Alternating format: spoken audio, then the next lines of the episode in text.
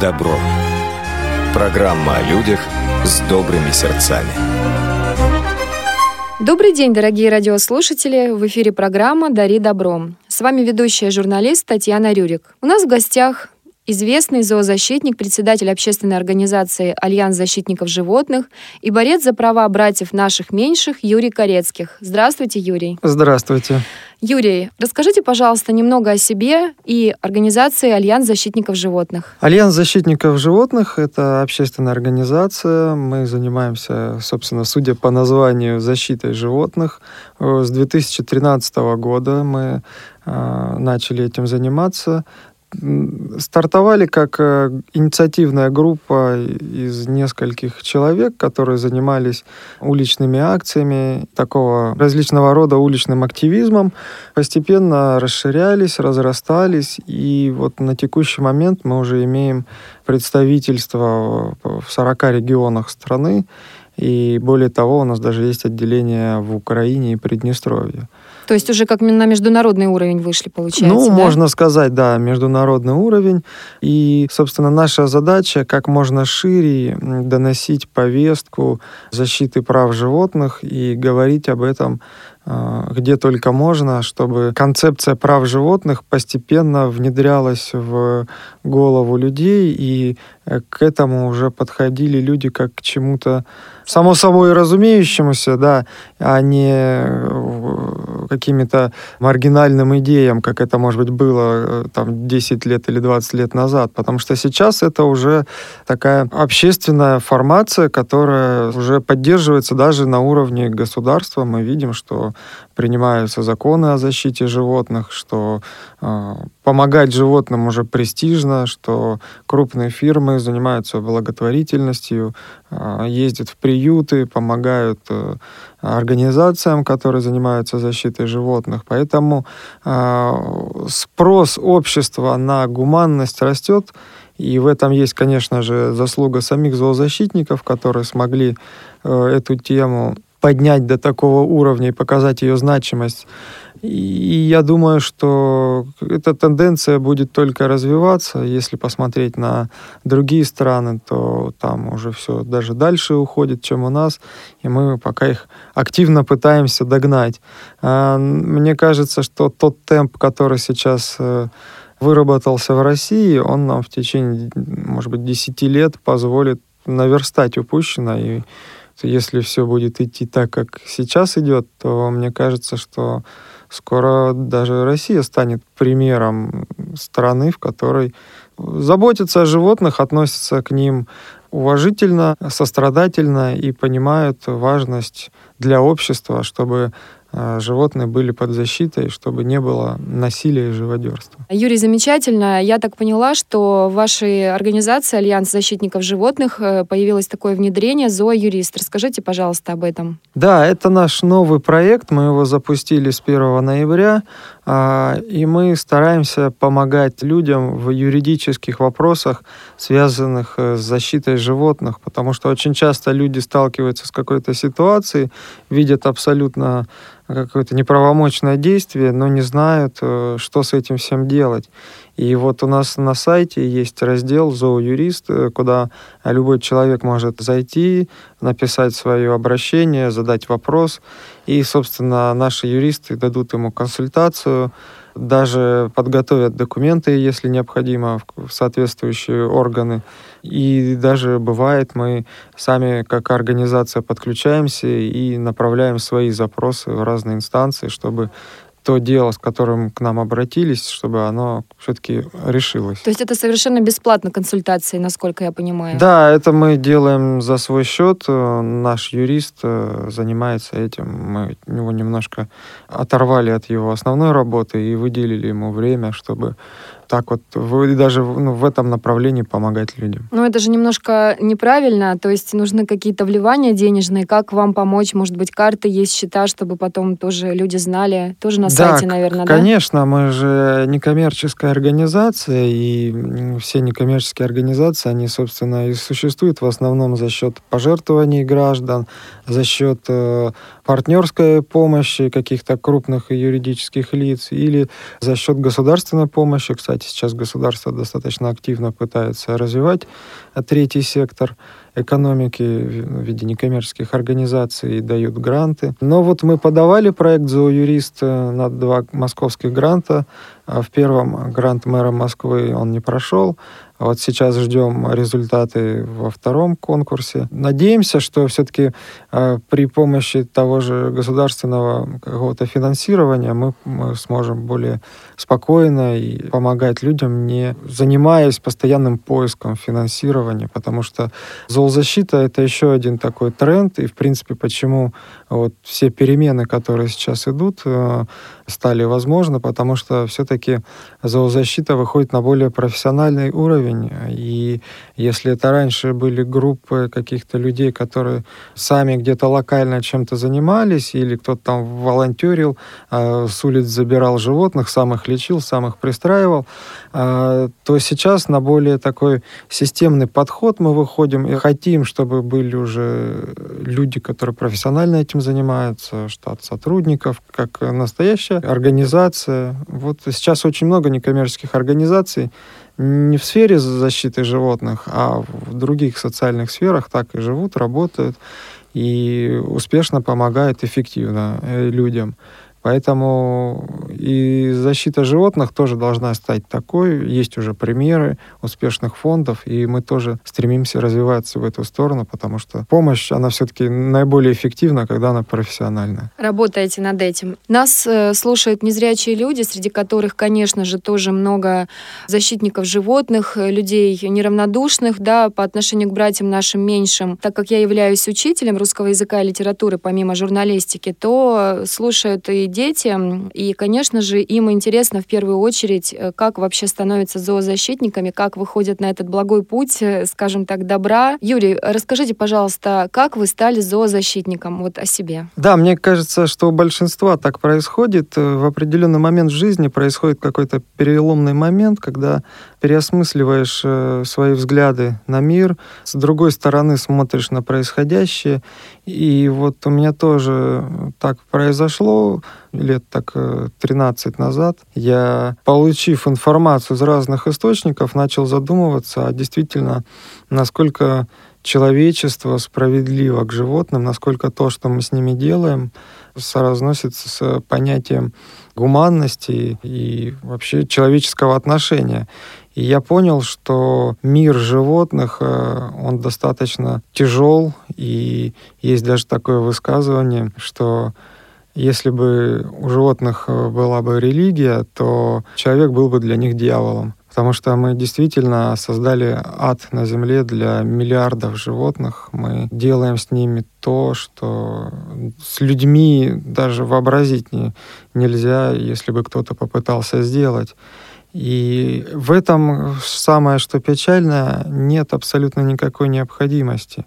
Сейчас у нас человечество на том этапе, когда уже можно отказаться от всех продуктов э, животного происхождения, начиная от еды, заканчивая одеждой, какими-то развлечениями уже. Это просто уже пережиток настолько дремучего прошлого, вроде цирков с животными, каких-то контактных зоопарков, дельфинариев, когда ну, просто интеллектуальнейших э, животных вылавливают из их естественной среды обитания и бросают в эту маленькую емкость ржавую, хлорированную, где они вынуждены всю оставшуюся жизнь сходить с ума ради того, чтобы кто-то мог привести своих э, детей и привить им абсолютно извращенную картину мира, в котором а животные почему-то должны развлекать людей за счет своих страданий. И в этом тоже большая проблема, потому что многие люди не осознают это, потому что в таком формате и очень много стереотипов и шаблонов, которые нам навязываются с детства, неосознанно даже многими. Многие мои ученики говорят, э, что да, мы хотим стать, например, там вегетарианцами, да, или перестать носить э, натуральную кожу, натуральный мех, но родители, вот, к сожалению, еще пока что не дошли до той степени осознанности, да, что можно и без этого прекрасно есть экоматериалы, заменители, а, прекрасно живут вегетарианцы и здоровые, и счастливые, и бодрые, да, у них даже больше жизненной энергии, как доказано, у меня много друзей вегетарианцев. То есть э, действительно эти заскорузлые вот эти какие-то взгляды древние, да, древних людей, неандертальцев, я считаю, что испокон веков было так, э, люди охотились, добывали мясо себе, да, там жарили на костре, и все это у нас укоренилось, особенно у России. Я считаю, что Россия еще до сих пор страна варваров в пещерном э, веке находится, к сожалению, потому что шашлыки, да, сезоны эти шашлычные, это же просто вот, э, ну, какой-то кошмар. Я, конечно, не навязываю свои взгляды, естественно, у них э, это имеет место быть, но дети, когда вот так детям внедряют, это то же самое, что религию, да, ты будь там христианином или будь мусульманином. Я считаю, что к осознанному возрасту должны как-то подходить, религию выбирать еще не внедрять им так? Вот как вы согласны да, с этим? конечно. Что... Ведь даже если вспомнить детство, а многие из нас противились, когда им э, впихивали котлеты. Я помню сам и знаю многих людей, которые рассказывают, что в детском саду никто не хотел есть эти котлеты, какие-то вот э, эти все продукты, которыми пытались, потому что вот э, советская диетология говорила о том, что нужно есть мясо и молоко, и только так ты будешь здоровым обязательно. Если посмотреть на современные исследования, то они показывают, что э, употребление мяса, наоборот, э, повышает риск э, заболеваемости многими болезнями, в том числе рака простаты у мужчин на 20% повышается риск заболевания. Молочные продукты по многим исследованиям показывают, что э, не то, что кальций дают людям, а наоборот даже вымывают и прогресс не стоит на месте, и поэтому потихоньку-потихоньку идет переосмысление в обществе и того, что мы едим, и зачем мы это едим. А ведь э, индустрия животных продуктов, ну, мясная, молочная, это многомиллиардные обороты, и они тратят большие бюджеты на рекламу и поддержание вот этого образа, что, например, настоящий мужик должен есть мясо. Это вот точно так же, как было с табачными компаниями, которые еще лет там, 70-80 назад активно продвигали образ того, что успешный человек должен курить, и даже там спортсмены в рекламах снимались, как э, им курение помогает их э, э, результатам. И то же самое сейчас с этим идет, но против науки сложно спорить. И даже сейчас уже изобрели искусственное мясо, его делают из растений. По текстуре и по вкусу абсолютно идентичное обычному мясу, и когда мы даем попробовать это мясо людям, которые не знают, что оно растительное, думают, что обычное, они даже не отличают его. И за этим будущее. В эту технологию вложилось много миллионеров, миллиардеров даже, Билл Гейтс и другие. И вот сейчас оно уже стало появляться на рынке в России. Можно попробовать, как только оно станет хотя бы по ценовой категории равнозначно обычному мясу, можно сказать, что животноводству начнет приходить конец. Ведь это ж не только страдания миллиардов животных ежегодно, это еще и большое влияние на нашу планету. Вырубаются леса под пастбища, загрязняется атмосфера выделениями миллионов тонн ежедневных а, навоза животным и испражнений. И экология очень сильно страдает. Поэтому а, все-таки решение многих проблем человечества, в том числе и голода, как бы э, это не казалось с первого взгляда неочевидным, и пресной воды, и чистого воздуха, и даже глобальное потепление, про которое сейчас активно говорят, ведь э, Самую значительную часть э, выброса СО2 составляют э, вот эти газы коров, и это очень большое выделение в атмосферу, оно превышает даже транспортный след. Поэтому будущее, оно за зелеными технологиями, оно за гуманным отношением к животным. И как раз-таки общественные организации, такие как наша, они должны существовать для того, чтобы ускорять прогресс. Человечество приходит к этому. Мы уже сейчас смотрим, например, те же самые опросы на сайте сайтах общественного мнения показывают, что вообще 90% против цирков с животными. Если сейчас последний опрос в ЦИОМ был, 40% респондентов против цирков с животными, а это уже большое количество, и еще буквально год-два, и это будет большинство, а большинство уже у нас как бы и формирует повестку, так что я уже давно говорю, что в ближайшие 10 лет и цирки с животными у нас идут, как они ушли в десятках стран мира. Тесты на животных надо запрещать. Сейчас косметика у нас тестируется на животных как один из вариантов. И вот эти несчастные крысы, кролики, морские свинки на себе испытывают действие каких-то новых кремов. Кроликам, например, в глаз просто заливают э, препараты, которые должны пройти тест на токсичность. И у них так устроен глаз, что у них э, нет э, слез, такого выделения, которые бы смыли нанесенное вещество. И так э, кролик сидит часами, у него в глазу разъедает, а потом смотрят, какой эффект оказало то или иное средство. Но это же абсолютная дикость в 21 веке, потому что есть альтернативные методы, которые не менее эффективны, и при этом никто не страдает. Поэтому спектр вопросов большой, и мы должны их э, все поднимать и об этом говорить, и люди задумываться. Более того, люди же все это одобряют внутри себя, даже если иногда и не хотят себе в этом признаваться. Никто не хочет причинять насилие живым существам, никто не хочет, чтобы из-за него кто-то страдал. Поэтому это такая идеология, она основана на правде и на чувстве справедливости, поэтому она неминуемо восторжествует в обществе, и мы просто ждем, чтобы это было поскорее. То есть получается, Юрий, сила в правде, правильно вы сказали, и в справедливости. Но создается впечатление, что большинство наших депутатов и э, власть имущих э, просто какие-то садисты и живодеры, потому что не могут нормальные люди разрешать притравки и так долго не принимать закон о защите животных. Тогда как наш президент очень давно обещал принять его, да, и всячески этому способствовать. И уже должны были просто произойти такие кардинальные, скажем так, действия а, с вашей стороны, как голодовка в 2017 году, чтобы как-то хотя бы они проснулись, наши власти имущие, чтобы как-то немножко посодействовали принятию закона о защите животных. Расскажите немножко, пожалуйста, о голодовке, как это было, что, кто вам помогал? Да, это был такой шаг отчаяния, потому что мы уже прошли все процедуры, которые только есть у гражданского общества, чтобы поднимать проблему, чтобы показать ее значимость, чтобы они уже все заговорили и ее требовали решения. Но все, что мы не делали, оно заканчивалось где-то там в стенах Государственной Думы, и там же и оседало.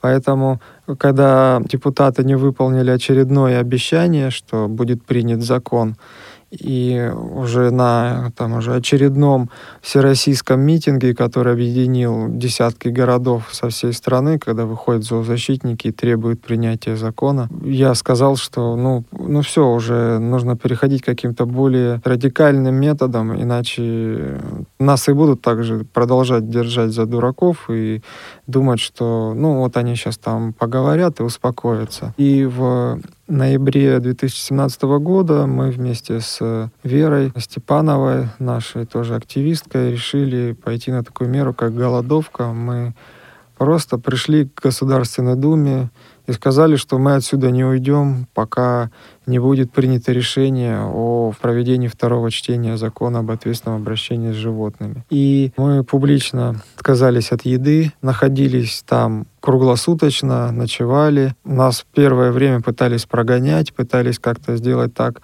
чтобы мы ушли. Проверяли нас на стойкость, насколько мы серьезно настроены.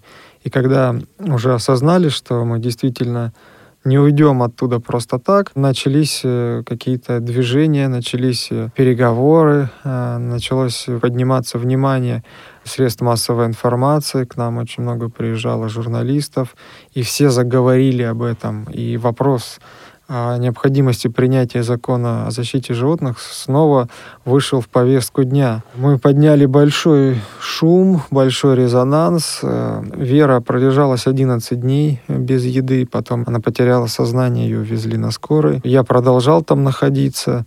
И уже люди, которые тоже активно нас поддерживали, дошли до администрации президента, уже даже там все всколыхнули.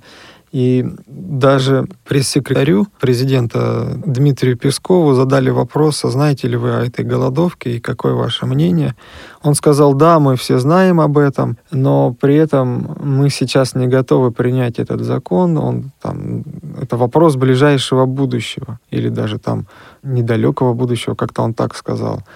И вот после слов прямого представителя президента уже выше подниматься некуда, я понял, что ну вот э, наше требование а, не будет э, исполнено вот именно прям вот как мы хотели во время голодовки.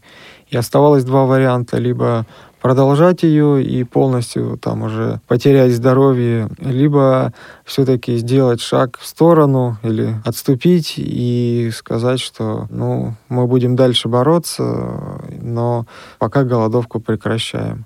Я выбрал второй путь, э, заявил о том, что все, что смогли, мы сделали. Поблагодарил всех за поддержку и вышел из голодовки. А, Юрий, скажите, пожалуйста, сколько продлилась э, голодовка именно ваша? Вы сколько продержались и какие последствия для вашего здоровья? Насколько я знаю, что какие-то последствия все-таки есть. 14 дней я пробыл на голодовке, после этого оказался в больнице, где мне диагностировали открытую язву желудка, и я месяц э, находился на диете, восстанавливался. Ну и где-то через э, несколько месяцев вроде бы как пришел в норму, но периодически все-таки эти изменения дают о себе знать, и иногда чувствуются какие-то боли в желудке, которых раньше не было. Но зато, в принципе, результатом в том числе и голодовки стал принятый через год закон, за который мы говорили, который мы добивались. И вот сейчас уже страна у нас живет по новым правилам, и часть животных у нас э, защищено достаточно неплохо. Юрий, расскажите подробнее об этом законе, что какие пункты там приняты насчет притравок, я знаю, насчет контактных зоопарков, чтобы люди более э, были осведомлены. Да, закон касается нескольких сфер обращения с животными. Это домашние животные, это животные без владельцев, которые по улицам у нас бегают и дикие животные в неволе. Для домашних животных э, вышло много положений, которые защищают их от жестокого обращения владельцев, э, от безответственного обращения. Теперь их нельзя просто выкинуть, избавиться от них. Бездомные животные тоже теперь защищены от убийств. Вот с 1 января 2020 года вступает в силу положение закона, согласно которым бездомных животных нельзя больше отстреливать, как это делают сейчас по всей России. Их нужно отлавливать, помещать в приюты, лечить, стерилизовать и возвращать уже привитых, здоровых, стерилизованных а, на места их прежнего обитания. И э, также закон коснулся сферы развлечения с животными запрещено такое варварское явление, которое расцвело у нас в стране за последние годы. Это контактные зоопарки, просто конвейер смерти животных. И с 1 января 2020 года они будут запрещены.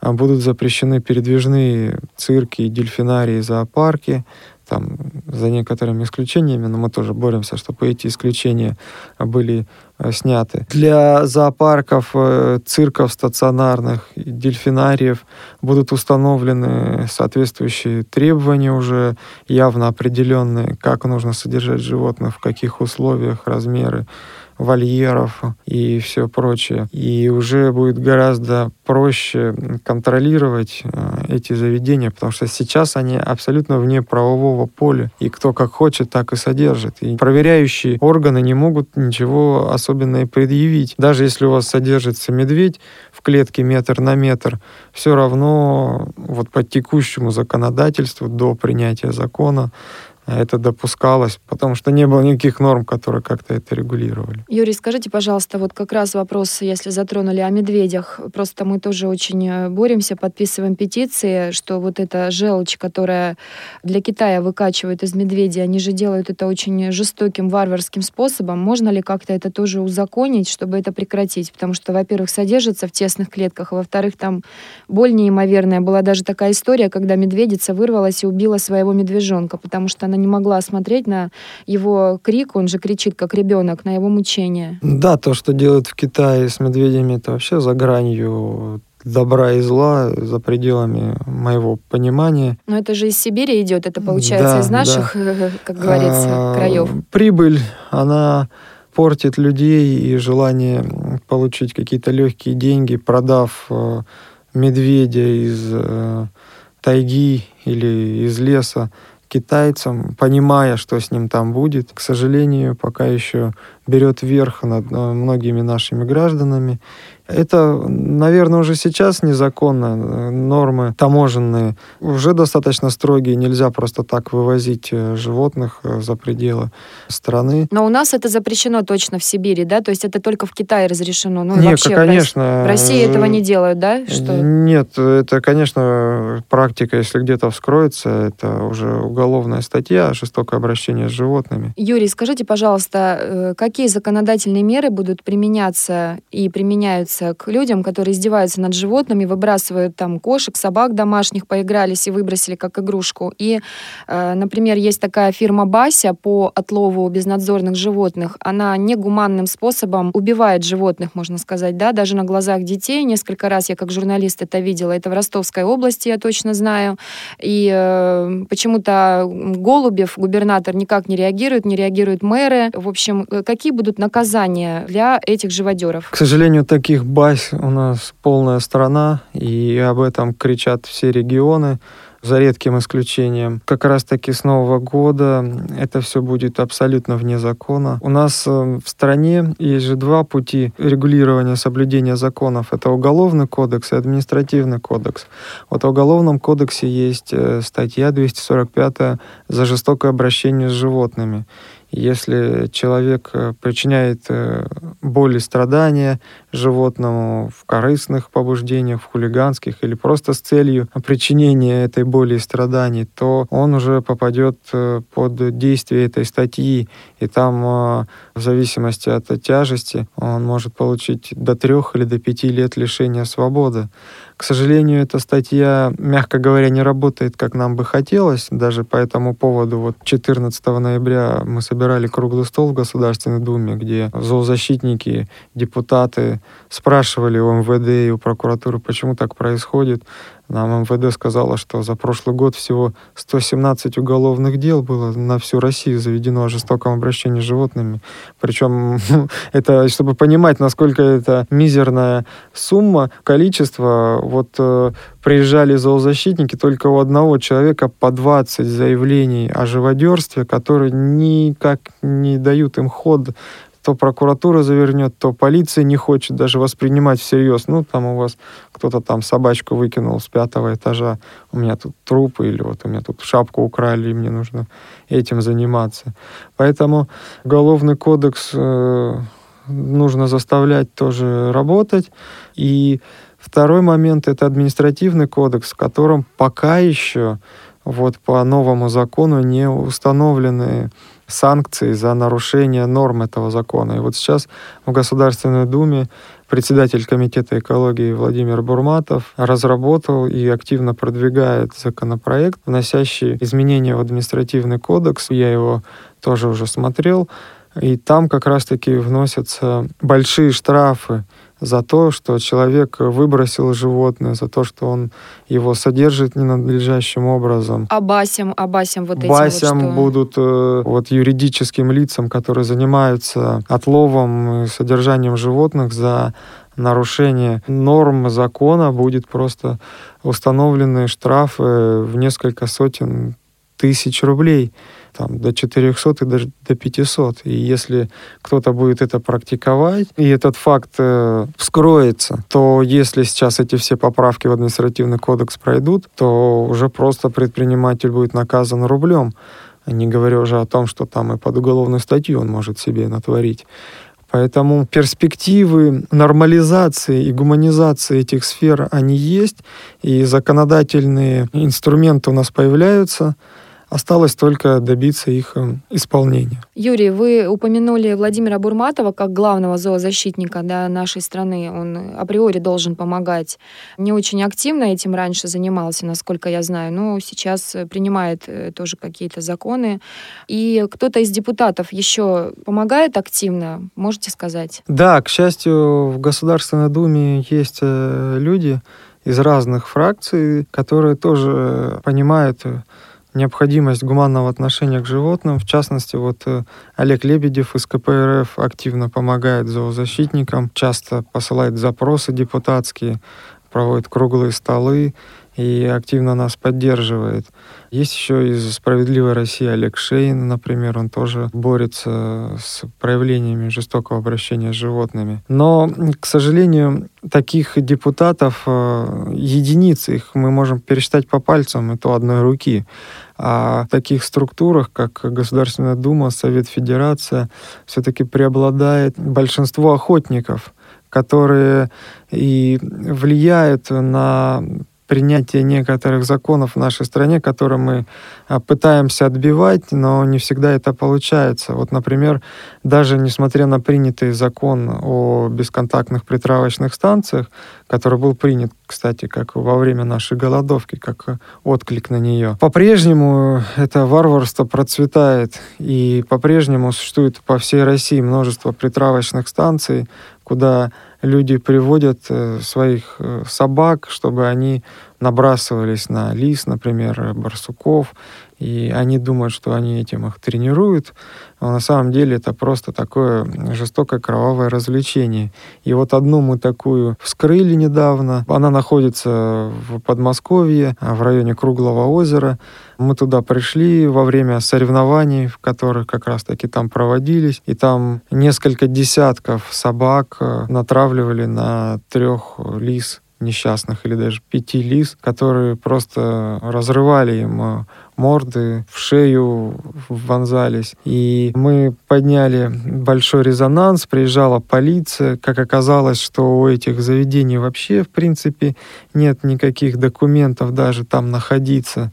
И вот сейчас делом занимается полиция. Подключался Олег Лебедев, депутат, к этому вопросу. И хочется надеяться, что полиция все-таки остановит эту живодерню и накажет тех, кто осознанно идет на нарушение закона. Но вот э, охотники даже в Думе не стесняются говорить, что есть охотничье лобби, и они сейчас лоббируют закон о вольерной охоте, например, которым мы смогли летом остановить, но вот сейчас опять начались поползновения. Депутат Николай Николаев, э, председатель комитета по природным ресурсам, всем вам известный Николай Валуев, э, тоже активный охотник, и он на самом деле продвигает не только охоту, а создал целое движение по борьбе с зоозащитниками. Его адепты продвигают э, охоту, убийство животных, притравочные станции, э, убийство бездомных животных, все то, от чего Россия уходит. Э, вот, например, с подачи Валуева это только еще держится и пытается как норма прививаться даже детям. Они входят в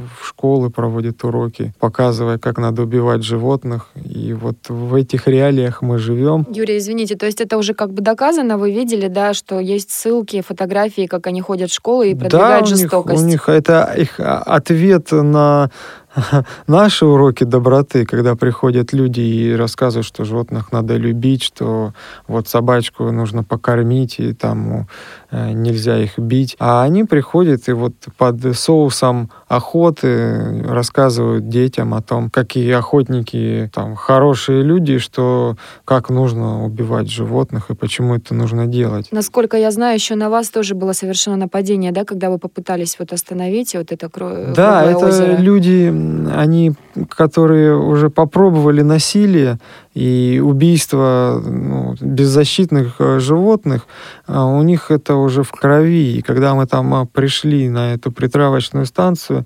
только наличие сотрудников полиции за забором нас спасло от того, что мы просто там не были избиты, и неизвестно бы, чем это все закончилось. Нас там били, журналистам ломали аппаратуру. Это все зафиксировано, все жалобы поданы, заявления написаны.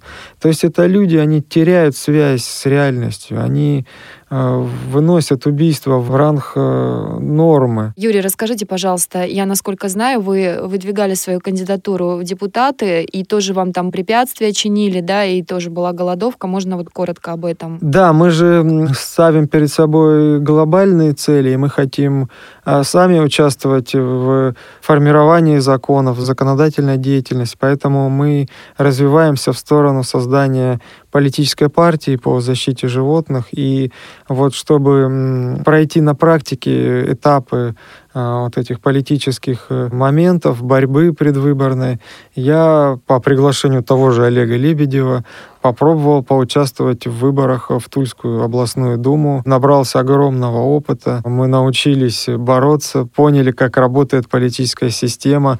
Зоозащитники объединялись, приезжали, были наблюдателями. Мы сделали себе хороший такой базовый уровень знаний о том, как эта система работает, и теперь в ближайшем будущем мы уже сможем сами идти на выбор и поднимать повестку защиты животных уже на самом глобальном уровне стороны. Законодательно. То есть, получается, в вашу организацию, пока что организацию, могут вступить э, все да, желающие, кто хочет защищать животных, где они могут найти вас и как вообще поддержать потом вашу партию в будущем? Да, у нас некоммерческая организация, основана на членстве, э, на самоуправлении, на демократии. Любой желающий может э, на нашем сайте оставить заявку на вступление, мы рассматриваем, принимаем в члены, и человек становится полноценным участником а, организации у себя в регионе. Он может э, заниматься зоозащитной деятельностью, участвовать в собраниях, принимать решения. Альянс защитников животных, э, прям если так набрать, э, сразу наш сайт выпадает. Там вы можете зайти, посмотреть нашу последнюю деятельность, новости актуальные, наши проекты посмотреть, газета, которая выходит у нас ежеквартально. Газета — это наш новый проект, вышел первый выпуск летом этого года «За животных» называется, распространилась по десяткам городов России. Сейчас вот уже практически готов э, осенний выпуск. А где ее можно найти, как ее приобрести? Она раздается бесплатно, и часто ее кладут в зоомагазин или ветеринарной клиники. Если вы в своем городе придете в какую-то клинику и просто увидите, там лежит газета, называется «За животных». Там актуальная информация, свежие новости из э, сферы защиты животных, то, что происходит, интервью. Как на бытовом уровне и вообще любой желающий может помочь э, животным? Что вы посоветуете? А чтобы максимально эффективно помогать животным, лучше подключаться к какой-нибудь именно зоозащитной организации и становиться ее волонтером или активным участником. Сфер э, обращения с животными очень много, и я уверен, что каждый может э, найти себе применение по своим способностям, то, что вам ближе к сердцу. Можно заниматься и уличными акциями, участвовать в публичных мероприятиях, можно в соцсетях информацию распространять, можно помогать животным непосредственно, ездить в приюты, лечить животных. Э, это большой объем работ, который нужно ежедневно делать. И вот, например, э, мы ежегодно проводим антимеховые акции, и в этом году тоже в несколько городов уже прошли акции, были яркие, пришли люди и поднимают проблемы вообще необходимости использования животных э, ради шуб. То, что вам близко, та тема, которая вас цепляет, и вы чувствуете у себя внутреннее желание помогать в этой области, я думаю, вы всегда найдете организацию, и группу в вашем городе, которая этим уже занимается, и присоединитесь к ним, чтобы вместе делать это эффективнее. Либо откройте свое какое-то направление или движение, и тоже будете тем самым помогать животным. Время нашей радиопередачи подходит к концу. Я хотела бы поблагодарить наших радиослушателей, Юрия за содержательную беседу беседу, подробные ответы на вопросы и напомнить о том, что животные все чувствуют и понимают. Спасибо за внимание и до новых встреч в эфире. Дари добро.